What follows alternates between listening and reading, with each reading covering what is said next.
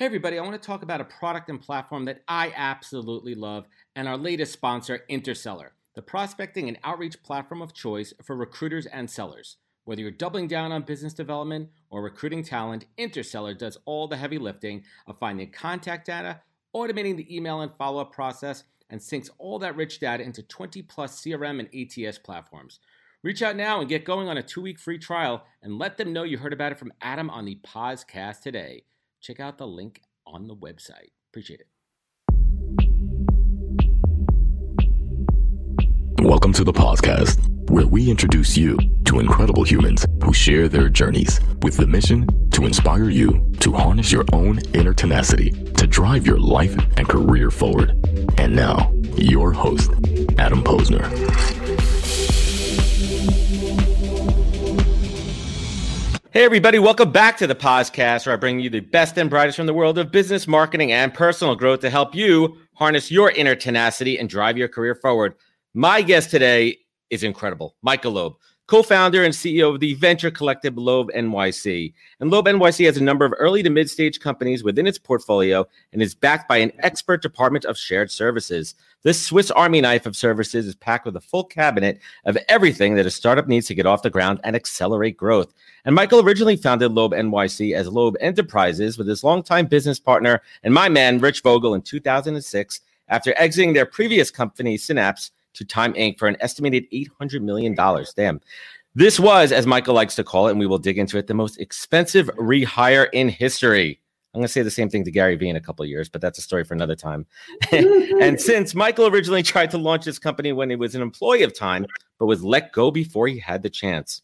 After a meeting with Synapse after the acquisition to help it transfer to Time as a wholly owned subsidiary, Michael also helped his former business partner, Jay Walker, with the founding of a little travel site called Priceline.com. Maybe you guys have heard of it. And the two worked together previously, and it was just one of many businesses Michael would help to create in his lengthy career as a serial entrepreneur, almost as lengthy as my introduction here. And today we're going to hopefully learn a lot more about Michael's philosophy and outlook on the industry in these strange times. I'm not using the word unprecedented. I'm trying to remove it from my vocabulary and a ton more. So let's get right to it. Michael Loeb, welcome to the podcast, my man. Thank you, Adam. And by the way, for all you entrepreneurs out there with a good idea, send them over here. Yes. Um, because we do have a venture collective. Um, we got about two dozen companies in the collective. Uh, we are uh, self financed.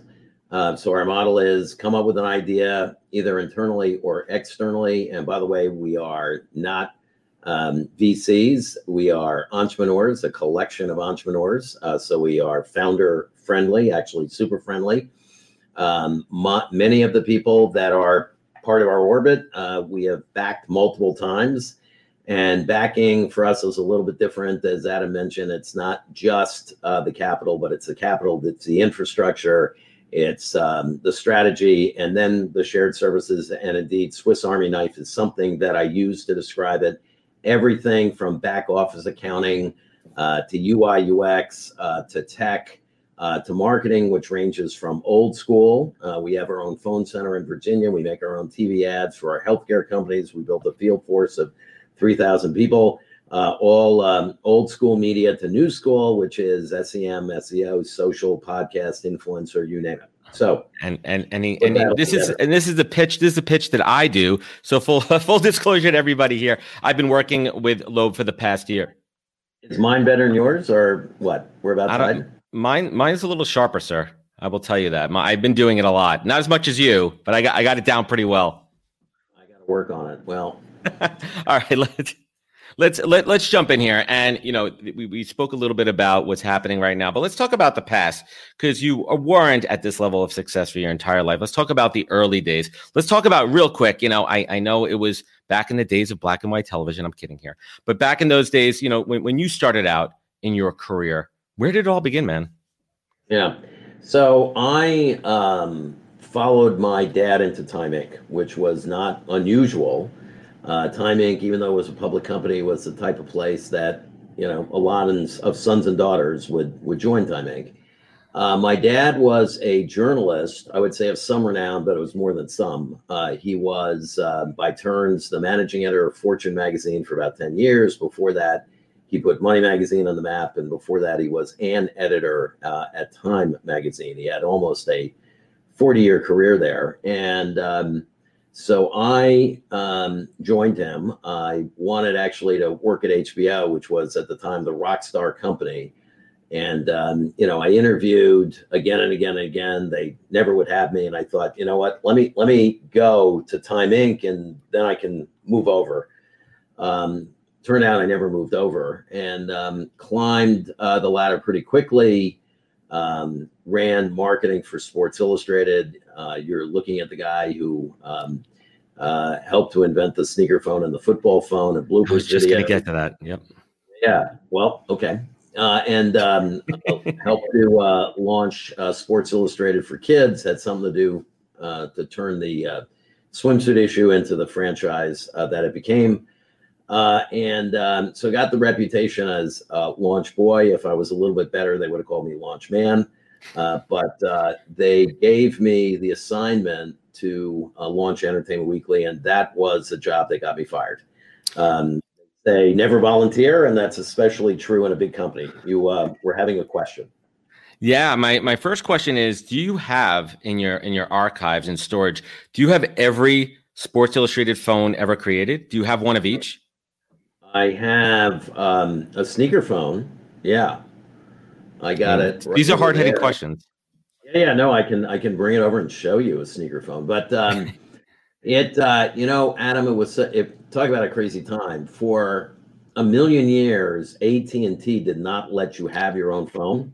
You had to rent it from AT and T, and then um, uh, then the Supreme Court said, uh, uh, uh, no, no, uh, consumers have a right to buy it and all of a sudden you know people are buying telephones and they were all coming from china and they were all like super cheap and we came up with these novelty phones and they were you know they were just crazy i mean flew off the shelf oh, yeah. so yeah sneaker phone and the football phone uh, were two of the greats and um, yeah and they were premiums Sports Illustrated. So right, and what was it? It was you had to sign like a three, a multi-year subscription to get the phone. There was there was a hook there, no?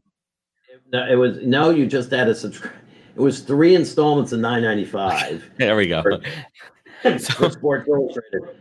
But um, you know, the phones were so. I mean, we, we were like importing them for like three bucks, and they actually worked. It was crazy. Um, uh, there was a uh, Cambrian moment where manufacturing in China was just about nothing, and we took full advantage of that. So um, we created some great product. Uh, actually worked, and it was um, free with your Sports Illustrated subscription uh, if you um, if you looked at one of the ads, it was all about the you know it was all about the sneaker phone or the football phone or the blooper video, and it's like oh you know that's free, and oh by the way, with a with a paid subscription to Sports Illustrated, you get the magazine. So, but people uh, love freemiums. I mean, still to this day, people love freemiums. People love getting something as an added value. Maybe it's a collectible, it's something unique, but it still works. I mean, that's that's a tried and true technique, and that's something I truly admire about well, you and Loeb itself, how you combined this old school foundational, tried and true business. The way I grew up, I grew up with a rotary phone. I grew up with HBO with the box on the TV. My VCR had a wire to it. I'm not that. I'm not that young. Um, but you combine that with this really incredible forward-thinking entrepreneurial spirit that you put into every one of the startups, and that's something that I truly admire, Michael.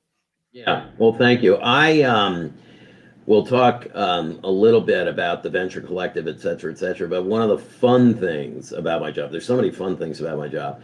And, uh, but one of the fun things is that, you know, I get to stay current, right? And um, a lot of guys, you know, my age um, and in my situation, you know, just have, you know, they're growing tomatoes. And um, I just have no interest in that.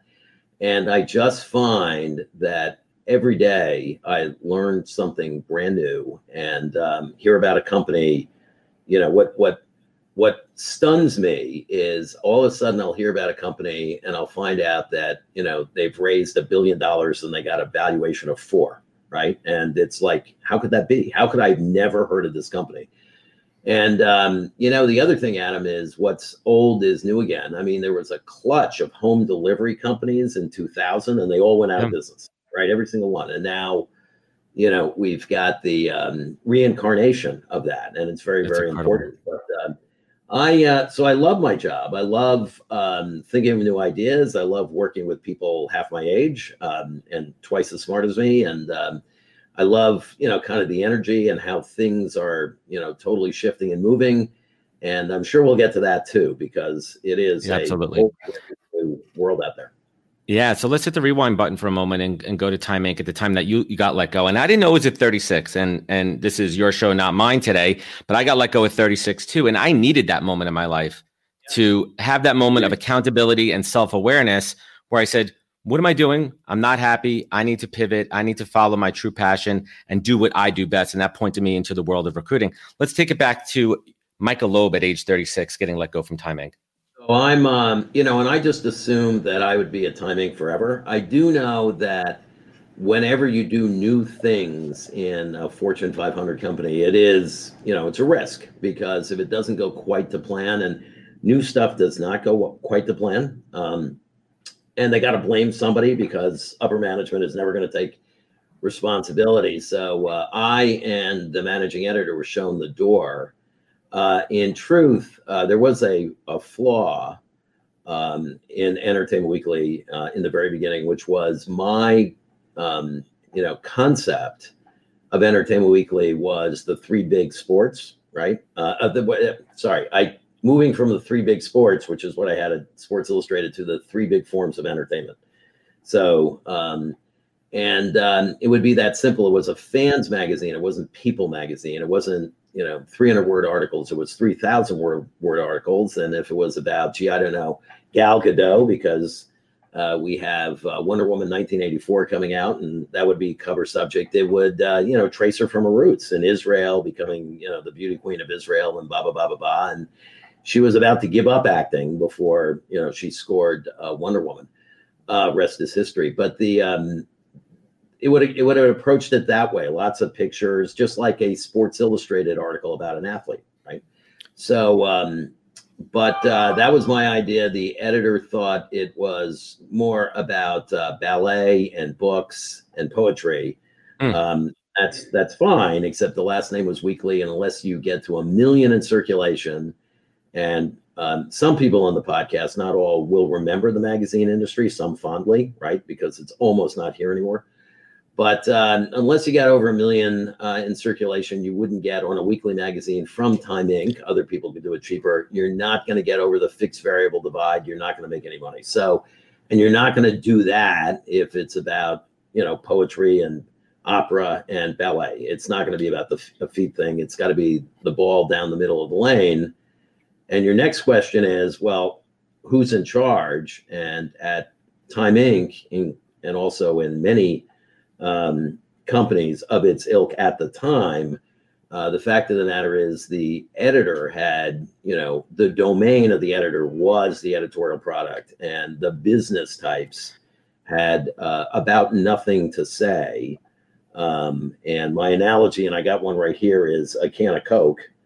And uh, Coke, this is product placement. We're getting money for this, right? Okay. Hopefully, yeah. So, Coke, if you need a new podcast to sponsor.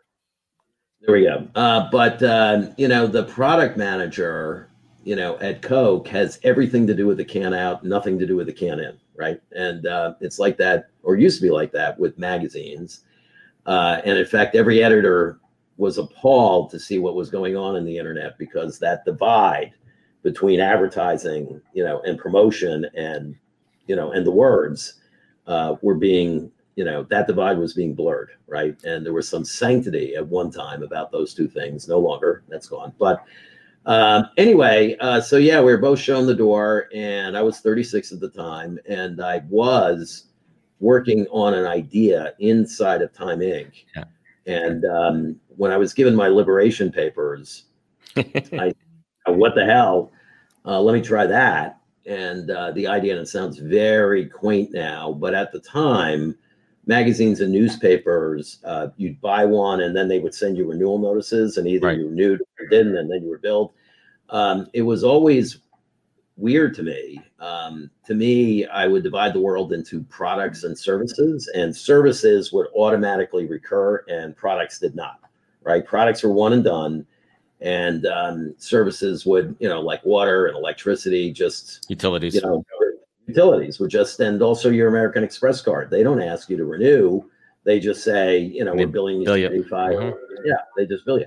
So um, we brought that to the magazine industry, right? We brought the tech and we brought the concept, and it was more than a SaaS platform. It was kind of a cradle to grave thing. So we'd sell the subscription and maintain it. Um, Full life cycle.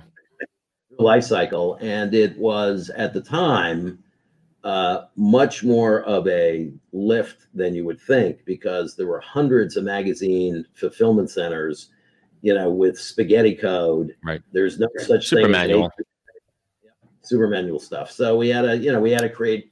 You call them plugins now, or SDKs now, or APIs now, and uh, but again, that just didn't exist, right? So we had to like beat our port open to them and um, be able to do what um, do what we did. But anyway. So two quick questions going back to, to getting let go from time from from Time Inc. Did you feel that you were disappointing your father when you got let go? I felt good question. I forgot that um, in your CV it's therapist also.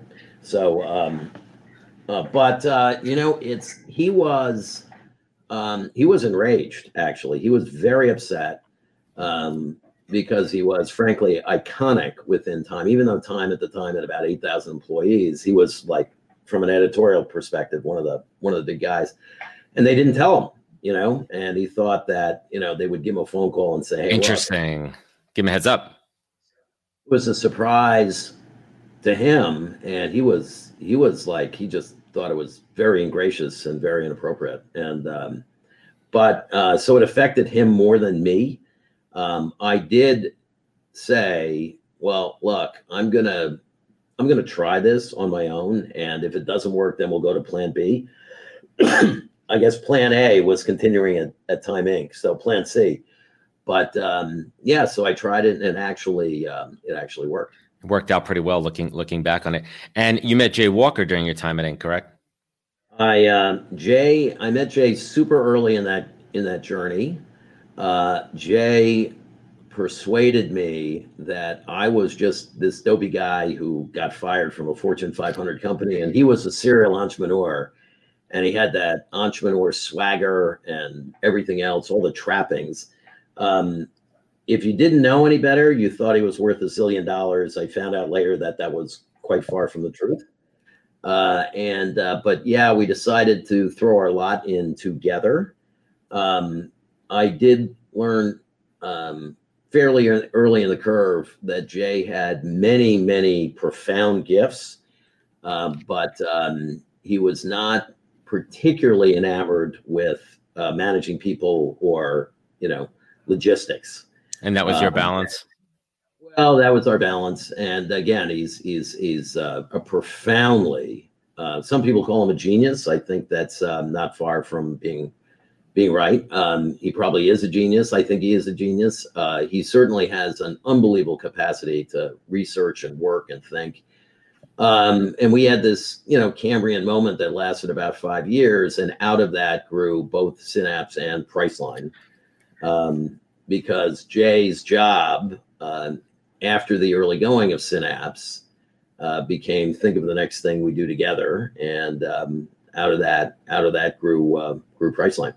And what, was there like that? Um, I always love to ask this question, especially about such a insanely successful company like Priceline. Was was it a development over time, or was it that moment over a glass of wine where you're like, "Hey, let's start this thing called Priceline. I have an idea. This is what it might look like." How did that happen? Yeah, no, uh, it was uh, lightning in a bottle, Jay's idea, and it was like a thunderbolt. Um, I had a different way of describing it than he did. I thought of it as the disintermediation of travel. And it used to be, Adam, that you had to have a travel agent, just like in stocks, you had to have a Yeah, broker. broker, Right. right? And the brokers took a big VIG in the middle.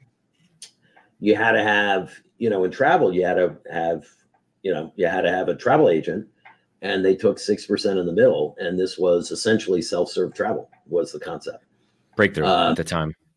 it was it was it was one of the very very very very 1st Mhm. in fact we didn't Before have, Expedia, right? Yeah, right? it was pre-Expedia. oh yeah yeah they it, it was way out in front um this was we're talking about 95 we didn't even use the word internet right the word internet didn't really that was not part of the lexicon it was www something or other right And um, in fact, um, uh, after Jay conceived the Priceline, it was Synapse that was financing because Synapse, we did it the old fashioned way, no outside capital. And it was like a, you know, shot out of a cannon, uh, made money almost immediately. And it was the, uh, you know, it was the profits of Synapse that was funding Priceline. And the reason why I go into some detail, that was the experiment that informed our venture collective, right? So essentially what we had was one roof over our head, one workforce. And I would say, you know, Adam or Rich Vogel, you know, you're going to work the morning for Synapse, the afternoon for Priceline, and the evening you're back at Synapse or vice versa. And um, we did not know uh, if this um, you know, if people would spit the bit or they would embrace it. And it turns out that they embrace it because you get really, really brilliant, you know, diligent um, people. Um, they, uh, you know, no matter how challenging the job and no matter, you know, what rate of hypergrowth you're in, the fact of the matter is after a year, it gets a little bit routine. So they welcomed something else. And uh, very facile, very agile minds can work that way.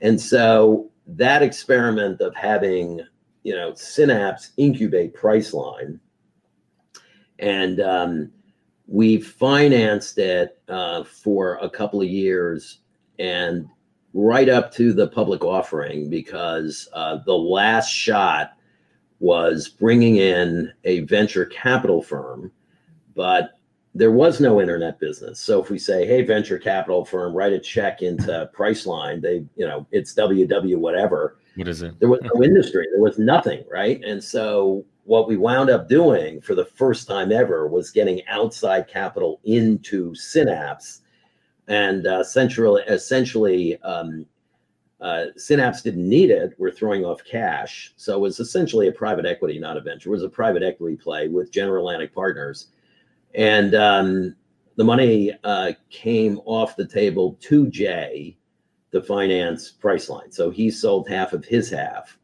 Uh, and that was the second shot of Priceline, which got him right to the public offering. And Love at it. that point, we we kind of um, you know at that point when it gets really serious, you do have to like you know untether yourself just because outside capital doesn't want to know that um, you know you have any dependency with like a shared service. I, I, I, love I love finding out the kernels of and the origin stories. That's incredible. Um, and one of the things that that I really love about your current portfolio now, it really helps focus on some low income consumers with businesses like ScriptRelief and Steady, to name a few. When and why did that become a priority and a focus for you? Well, you know, I I, I wished I could claim to be so noble. Um, it um, it didn't. It just did not. Um, happen quite that way. I mean, it's great that it did, and it's great that it helped people. I do think that, you know, take ScriptRelief. We have saved people billions of dollars on their, you know, pharmaceuticals. Uh, but um, and Steady is doing the other company to which you refer, uh, which is I call it your advocate in the gig economy. So if you're a Uber driver, uh, Uber would have you work at you know uh, in a car from morning, noon, and night. The fact of the matter is, at um, 11 and 2, the utilization rate is about um, 30%. So there's 70% of the cars on the road that shouldn't be on the road. Right, exactly. So you are not making money, you know, uh, at that time because you're trolling around in your car and using gas and wasting gas. Mm-hmm.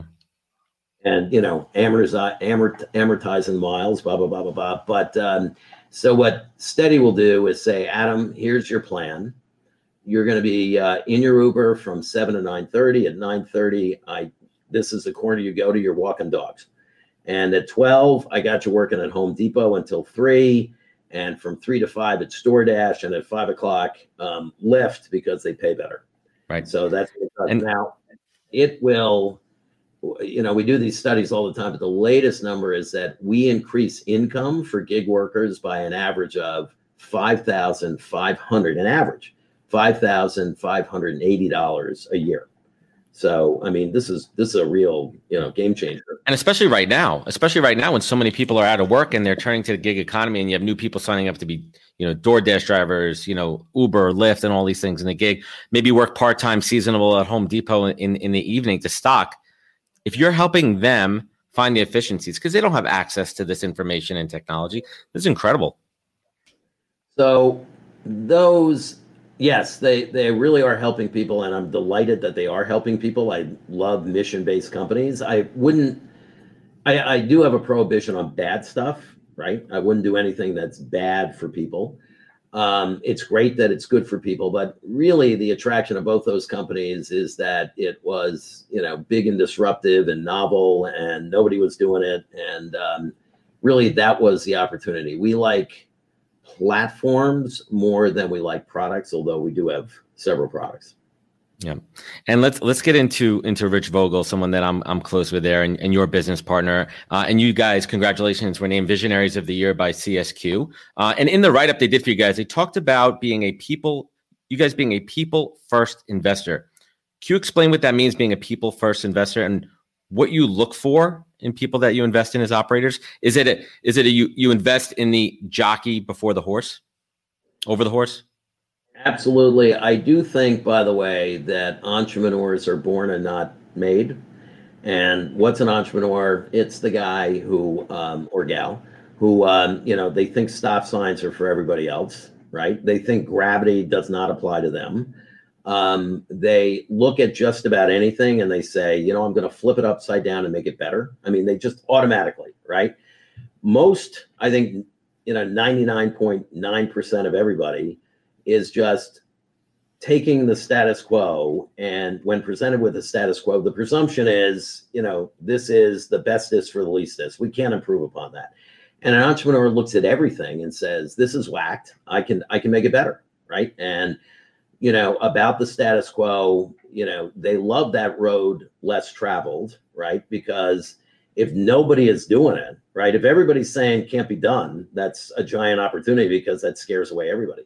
So I think uh, entrepreneurs have that. There really is, you know, the lemonade stand phenomenon, right? These are people who at a very early age like the idea of creating businesses. They like money. They like getting money in uh, it's more of a placeholder. That happens to be true, but just the idea that you know I could I could get a dime worth of you know lemons and turn it into a dollar worth of lemonade, and I'll sell out and I'll make ten bucks, and I'm eight is uh, really is it, it's really a truism, uh, and so um, we are jockey guys, and what I think differentiates us as operators and I don't mean to cast aspersions with uh, venture capitalists. We work with many of them um, because after we spin a company up and kind of scale it, uh, we often, not always, go for outside capital. But then it's it's it's not a three and a five; it's a thirty on a fifty. Right? These are companies that are much bigger. But um, what VCs don't tell you is there's always when you start a business is there's three existential events, right? You don't know what they are. It's like, you know, extinction events, right? There's been five or six in the history of the planet. There's three in every in every company, and you will wake up in the morning, open the door, and somebody's going to punch you in the face, right? And you're going to get bloody and you're going to fall down and it's about getting back up right? Something you're going to lose a big client there's going to be a law that's changed there's going to be competition something is going to happen. And you're going to get you're going to get bloody. Um, and vcs they talk about love them right? But they talk about up and to the right. They just look for that smooth line up and to the right. And the fact of the matter is there's a down vector right? And there's not one not two but there's three down vectors and um, you know, the VC model is, you know, hey, Adam, you're bright, you're 27, you got a good idea. Here's five million bucks, go spend it. And if the jockey comes back and says, Hey, Adam, I got to tell you, I put a million dollars to work. I had this all wrong. This dog ain't going to hunt. I mean, maybe, maybe the dog can limp to first base, but I, that's not what I want. And they say, You know, you idiot, go back out there and spend all the money. And, um, we don't operate that way. For one thing, we don't give people, you know, we, we pay bills. We don't p- give people a bucket of money. We just pay bills. And every month is kind of a decision and a redecision. But we play long ball and like long, long ball, like the type of ball that, you know, a VC would not do because they, they frankly give up. You'd miss, you go through the money, you miss your KPIs, and you're done. Uh, and what we do is you know, we look at the business opportunity and we look at the team and um, we see, you know, their resolve and, you know, we check again our assumptions and we talk about ourselves as being theory based. Like, what's the theory? And if the theory holds true and it's not working, it's an executional problem. So pivot on the execution. And um, that's kind of our view to the world. Now, it is so interesting, uh, Adam, about people, and I will, and and and you see all sorts of points of failure. A lot of times, the points of failure are the entrepreneur is not the entrepreneur that you thought they were. They were not as advertised. And again, about half of our 24 companies started with de novo internally generated ideas, but uh, the other half are either external ideas or external companies that are small that we can be, you know, if not the only, about the only source of capital. And we give them the big embrace with shared services and we knock ourselves out to, you know, build those companies because what we're leaning into is the high rate of failure. Um, in um, you know in the industry in the startup they say that vcs will talk about you know two and ten working but if you give them a drink they'll say more like one and ten. And we're leaning in on that um, and we think with our model where you know we're we're multiples above that. Right exactly. Um, and um, you know because of the support because of our definition of success if you are five out of ten or six out of ten you don't need a 30x or a 50x. You can have a 3x or a 5x. And well. there's a lot of 3x's and 5x's that um, you know the money behind them will say that's not good enough. You know, drive faster, and sometimes you'll run into a wall and you'll die. Anyway, I spoke a lot. No, I love it. When was the last time you got punched in the face? Oh, you get punched in the face all the time. Um, I, I was going to tell you about one entrepreneur um, that we had. Uh, we were high on this business and um, thought it had legs. Um, it always, when you're starting something, Adam, takes takes twice as long, right, and costs twice as much. Actually, if it was only twice, you'd be very happy. It's more like five times as much. And um, you know, entrepreneurs are optimists, and they always miss that, right? They always think that it's faster and cheaper. Um, and uh, so we had a couple of guys, good idea. We really liked it, and uh, we really thought it was synergistic with some of the other things we were doing. And um, we liked them, and uh, it was taking longer. And um, you know, as advertised, they said that they had a beat on the tech and the tech, and the fact is they didn't. They were wrong. Uh, that uh, what they had built, um, that that was really not functioning, not for what the needs were. And, um, you know, then all of a sudden, uh, they come back and they say, Michael, you know, to get this to a place where we can have a raise is going to take seven more million dollars, right? and we had already put in like half that number, and it's going to take seven million more. And um, you know, by the way, uh, that um, is not a number that scares us, but it was a number that came out of nowhere. So it gave me pause. Right. And said, okay, let's unpack this. What do you need? And they said, well, we need, you know, three more engineers. We need four more of this and blah, blah, blah. And I'm doing the math in my head. I'm saying, guys, that's two and a half to three million. That's not seven million. Yeah. Where's the delta? And where's the delta and but the other side of the message is look um, it's going to be 7 million and if 7 million more come into the company then uh, the two of us the founders are going to be diluted uh, to a point where it's not worth us working on it. And i said you got to be kidding me. I mean you had an obligation not only to me but the other there was some other outside capital that was in. You have an obligation to know enough about yourself that you're going to go the distance, right? And one of them had the temerity to say, well, you know, before I decided to start this business, uh, and he was making, you know, 150 as the CEO. Uh, he was saying, you know, you know what my, you know what um, my paycheck was uh, the year that I decided to start this business. Do you know what my K1 was? And um, I said, I don't care. And he said it was six hundred thousand dollars. So I went from six hundred thousand to one fifty, and I said, dude, I, I'm just going to sell your company because I can't. If that's where you are on this, right? If that's where you are on this, then um, you know this is not going to be successful because what you're saying is you thought you know this wouldn't take a lot of time and I'd be I'd be in the green, you know, really quickly and making my own income, and then have a hundred million dollar exit. And um, basically, you know, I had to have a distress sale, and I took a total bath on it. But um, it happens.